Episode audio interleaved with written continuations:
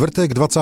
prosince 1923 je klíčovým dnem pro vznik města Ostravy, tehdy tedy ještě Moravské Ostravy. Československá vláda v Praze definitivně rozhodla o tom, jak bude Moravská Ostrava od 1. ledna 1924, tedy po novém roce, vypadat.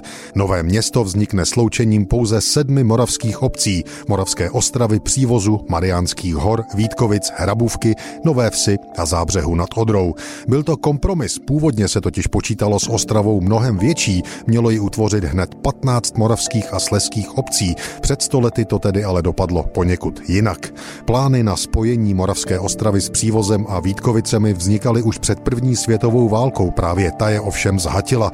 Po vzniku republiky nápad oprášili správní komise těchto tří obcí. Jejich čeští starostové viděli pozitivum i v tom, že v nově vzniklém městě by Češi získali převahu 41% oproti 40 německým a 18% polským.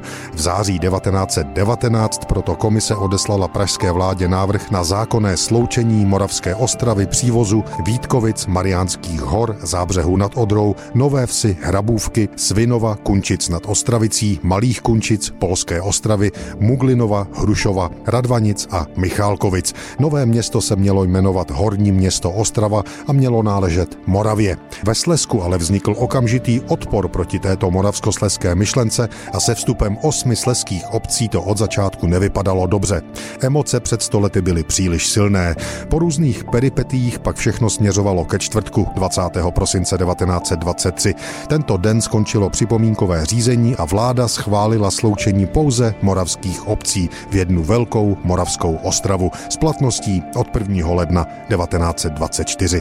Dnes má Ostrava 23 městských obvodů.